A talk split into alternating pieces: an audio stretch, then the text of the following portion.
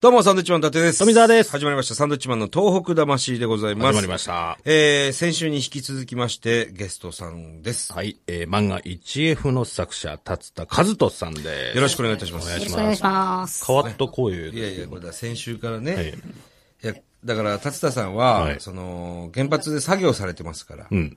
ね、あの、バレないようにしてるわけですよ。ああ、そういうことね。で、えー顔出しももちろん NG、で、地声も NG ということでやらせていただいてます。なるほど。それで今日は声を変え、変えてお送変えております、先週からね。あの、故障してるわけじゃないです、ラジオがね。 生っていう人ではない。違います、違います。達田さん、今日もよろしくお願いします。よろしくお願いします。まあ、あの、先週もいろんなお話聞かせていただきましたけれどもね、もう、まだ自分の中で整理がつきませんよ。どうした聞きたいことが多すぎて。のうん、どんどん聞き なさい。どういう話から聞きましょうかね。そうですね。じゃあ、例えば、はい今の作業って主にどういう作業を今目立つのは、その、地下遮水壁といって、まあ、原子炉の方に流れ込む地下水を、まあ、地面を凍らせて止めようっていううほう。まあ、それが結構目立つ大工事みたいになってますけど、まあ、それだけではなくて、普通にその瓦礫撤去ですとか、えーまあ、本当にいろんなことやってますよね。駐車場作ったり、休憩所作ったり、みたいなこともやってるし。あーなるほど。はい今、作業員の方っていうのは何人ぐらいいるもんなんですか、えーっとね、私も数えたわけではないので、わかりませんけども、はいまあ、い言われているのは6000人から7000人みたいな感じですね。 6000人から7000人が毎日はい働いてると。これって、あのー震災前っていうのは、原子力発電所って何人ぐらいが稼働するもんなんですか私もその震災前とか、その事故を起こしていない原発に入ったことがないので、まあまあまあわからないですけど、ええもう、あの、ただ、でも、そんなに私人はいらないですよね、絶対に。まあそうですよね。僕ら一回行ったじゃないあの番ー組でね。福島原発ね、中入ったんですよ。あのー、震災の前ですよ。あのー、東京電力一社提供の番組でね、中入って、あのー、もう本当に安全な原子力発電所なんですっていう話を、いろんなこう、も模型みたいなのでこう説明されたりしてましたけど、あの時お会いしたの二人ぐらいしかいなかったからね。だからほとん多分普ど段人とは、すれ違わないようなね。普段は2、3人でやってるんだろうな2、3人ってことはないでしょうけどもっ。といるのかね。合わなかったから合わなかかったからね。普段発電してる間は、まあ、その、特にね、やることないわけで。まあ人力じゃないわけですからね、そういうシステムがあるわけです。あの、定期点検とかで、一回止めて、なんか点検するよみたいな時には、まあ何千人とか入ることあるみたいですけども。はいはいはい。で、あと、私が2012年に、そのまあ、さ漫画で最初の方に書いた時に言われてたのが、だいたい3000人ぐらいだったんですよね。 3000人。なので、な去年とか今の段階ではさらに増えている。倍以上な。ははい。なので、もう休憩所とかもいっぱいなので。あ、なるほど。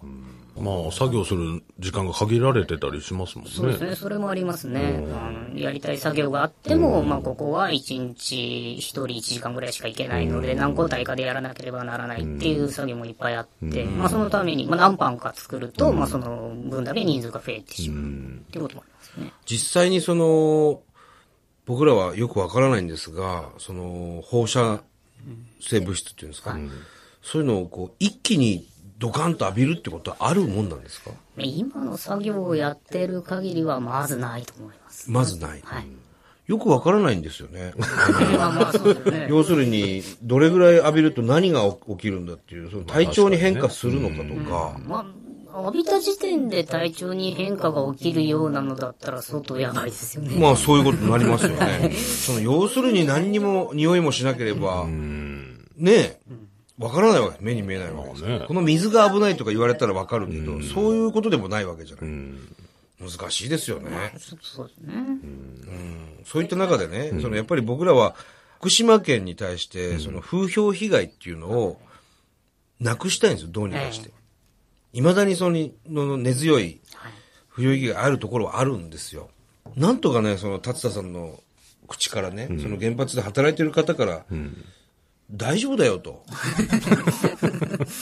大丈夫だよというかこね、れはこういうことだよと。うん。ただやっぱりその気になるのは、あの、ニュースなんかでね、はいえー高濃度の、えー原発の汚染水が海に、えー流出してましたという、なんか、後日談みたいなことで言ってきたりするわけですよ。はいそうなると、なんでそれ隠してたんじゃないのかとか、本当に大丈夫なのかと海産物、なんかもね、こういうのはどういうふうに理解すればいいんですかね、我々。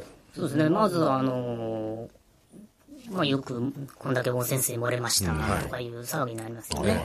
で、実際に、では、その、汚染、漏れた汚染水、あるいはそれが本当に汚染水かどうかっていう問題もあるんですけども、まあ、その、漏れたと言われる水の放射性物質濃度、そして、それよりも、その、漏れた量、量。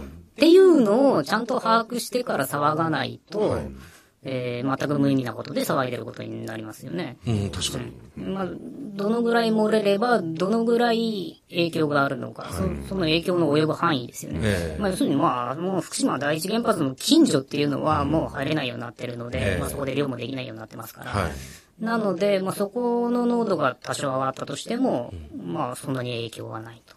むしろ問題になるのは、そのちょっと大きい外洋の、えー放射性物質の濃度が、もし上がったとしたら、それは大変な問題ですよね問。題ですね。それは世界各国に対してもはい問題になりますもんでねも。それは、えーまあ、いろんなところがモニタリングをしていて、えーその数値に、まあ、本当にここ数年、全く優位な上昇はない。はいはいはい。という意味では、まあ、そこで大江先生が多少漏れたっていうのが騒ぎになろうが、基本的に影響はないんです、今もなるほど。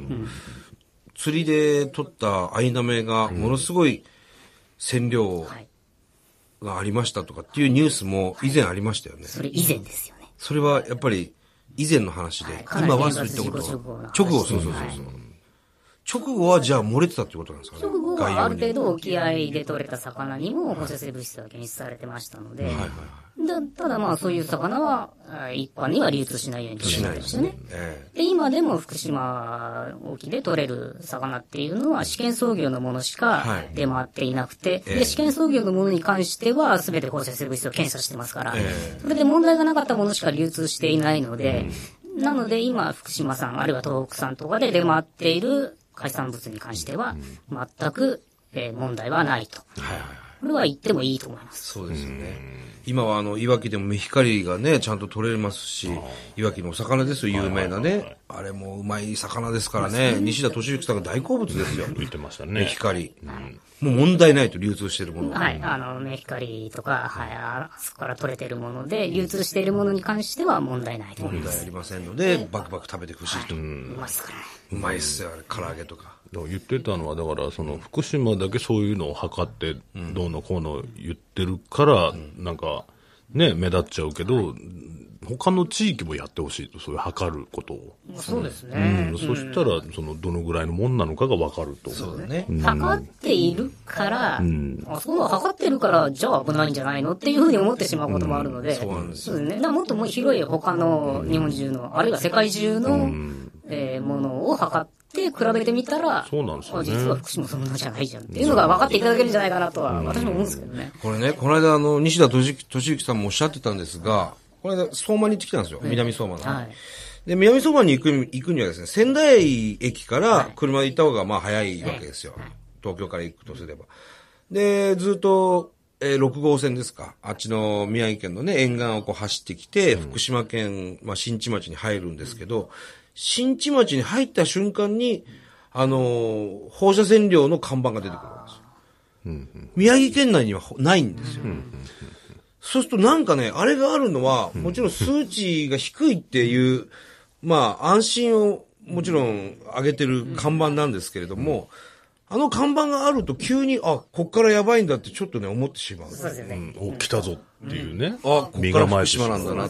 あの数値の意味が分かれば、そうすげえ低いじゃん、全然問題ないじゃんそうっなんでて思うんですけども、意味が分かっていないと、ああいうものが出てくるだけで、あもしかしたらこうやばいのかもしれないって思っちゃう効果もありますよね。あれはね、良くない ですね。俺もね、そろそろあれは意味がないからやめてもいいんじゃないかというのは、ちょっと思ってますけどね。まあもちろん安心のためにね、設置してるんでしょうけどだっも、たら他も見せないとっていうことですよね。それは全国にあるんだったらいいですけど、なんか福島に入った瞬間、 それ以前の宮城県内に全くないの に、急に県境越えて、そのね、線量計がある。はい、もっともな反応だと思います。あれはね、良くないなぁと思います、いわゆる風評被害のね、根っこですよ、あれ。そうですね。だからみんなが本当にその放射線の数値の意味を理解していれば、あれは安心を与えられるものなんでしょうけれども、そこまでの知識の普及がない時に、ああいうものだけを出してしまうと、そうなんですよね。っていうことで、まあ、悩ましいですよね。あれをやるべきなのか、それとも、もっと放射線の物質、あの、放射線の知識を普及する方が先なのか。はいはいはい。でも、それもなかなか難しいっていうところで、やっぱ、まあ、福島県も悩んでいるところだと思いますよ。あれ、もうちょっとあの、線量の言い方も、もうちょっと考えた方がいいと思うんですよ。あの、ベクレルとか、シーベルトとか、モーツァルトとか。モーツァルトはないですけどね。モーツァルトないですけどうんでもちょっとなんか、うわって思うですよあれよくわかんないよねまあそう聞き慣れないから。何ミリシーベルトとか、何ミリ、あと何になりますし何ミリベクレルベクレルとか。だからそれこそそういうものをそうやって原発があって、これからもやっていきたいと思うんだったら、子供の頃からそれは勉強していかないとダメだっていうことですよね。そうですよね。基礎的な知識が何もないところから事故が起こってしまったので、そうなんですよ。うんある程度みんなが知っていれば、こんなに騒ぎにもならなかったりしますし、っていうのを思いますけども。なんかいろんな、その、都市伝説みたいな感じになってるような、週刊誌の記事なんかもありますよね。僕もあの、この 1F で見たんですが、入れ墨入った人たちがすごい働いてるって、僕もね、その週刊誌見たことあるんですよ。着替えのやってるシーンでこい写つか真な撮ってんかで隠し撮りかなんかして、ね。そうです、そうです、そうです。っていうか、入れ墨っていうことは、あっちの怖い人たちがいっぱい働いてるのかなと思ったのは、でもそういう写真ですから。でまあ、その写真だけ見たらそう思いますよ、ねあれは思っちゃうんですけども、実際に、その、この 1F 読むと、漁師さんだと。そうですね。漁師の方も、まあ、要するにあそこで、ね、あの近海で漁ができなくなってしまったので、まあ、仕事場として原発に来てる方がいっぱいいらっしゃいますんで、ええはい。漁師さんが比較的ああいう入れ墨をね、掘るんだって。まあ、あの、海で亡くなった時にね、身元がわかるようにそうとそうそういうこと目で、印というかね、そういう知識もこっちはないと、ああ、そうなんだ、ちょっとやっぱ怖い人たちがやっぱ、いっぱい働いてんだとか思っちゃいますもんね。そうね、そうですよね。うん。だからこれを読むとだいぶいろんなことが誤解で解決します よ。が解決しますね。そうですね。そう思っていただければ。はい本当によくわかるんですよ。まあ、あの、こちらの 1F という漫画、今1、2巻出てますけれども、あの、ほとんど女の子が出てこない漫画 でね、珍しいですよ。1F か男塾かどっちかですよ。あの女の子し、全くほぼ出てこない。たまに出てくる人が、あの、ものすごく美人なんですよ。あこれ、達田さん、本当なんですかこれ。えーっとね、まあ、直接モデルした方に関しては、まあ、間違いではないと思いますよ。はい。あの結構美人でね、やっぱ男の世界というか、まあ、作業員の方、男性の方がもう、ほぼ100%近い。あれなんですよ、あの、男子校に通ってるみたいな効果で、はいはいはいあの外に出て女の人見るとみんな美人に 見えるんですよ多分それありますよね、絶対ね。ありますよね。これでももう、達田さん、漫画家としてね、もう相当な収入を得たと思うんですよまだ未だに、その、やっぱり原発戻りますかそうですね、戻れるものなら戻りたいんですよね。もはうあ。今すぐにでも。今すぐにでも。やっぱり、ある程度携わってくると、今どういう状況なのかなっていうのはやっあぱのり気気ににななるんる。ですな、はい。あそこの工事がどこまで進んだかなとかいうのは、こっちにいても気になるので。ああ、もうそういう意味で行きたいってこと。はい、そうですね。あと、まあ、あそこで働いてるのは、こう、割と性に合ってるというか、もう楽しいので、そう いうのもうなんか、仲間仲間というか友達もでき友た達もいりっとかぱいい。るし。ええその友達は、この 1F 書いてる人だって知ってるんですかえーっとね、あの、前働いていたとこの友達なんかは割としてますね。あ、そうなんですか。これバレたらどうなんだろうこれ。どうなるんですかどうなると思います今の現場でバレたらさすがにもうちょっと来るなって言われるんじゃないですかね。でも別にその変なこと書いてないっていうまか、あ変なことは書いてないですけど。でもだって、ね、実際のことですし、何も隠さず、その、やってんのがいいわけでしょ原発としてもさ。守秘義務みたいなのあるんですえかーっとね、私は直接耳にした、目にしたことはないんですよね。書類とか書かされたわけでもないし。それがあるんであればね、ちょっと問まあ題そだなうですけどね。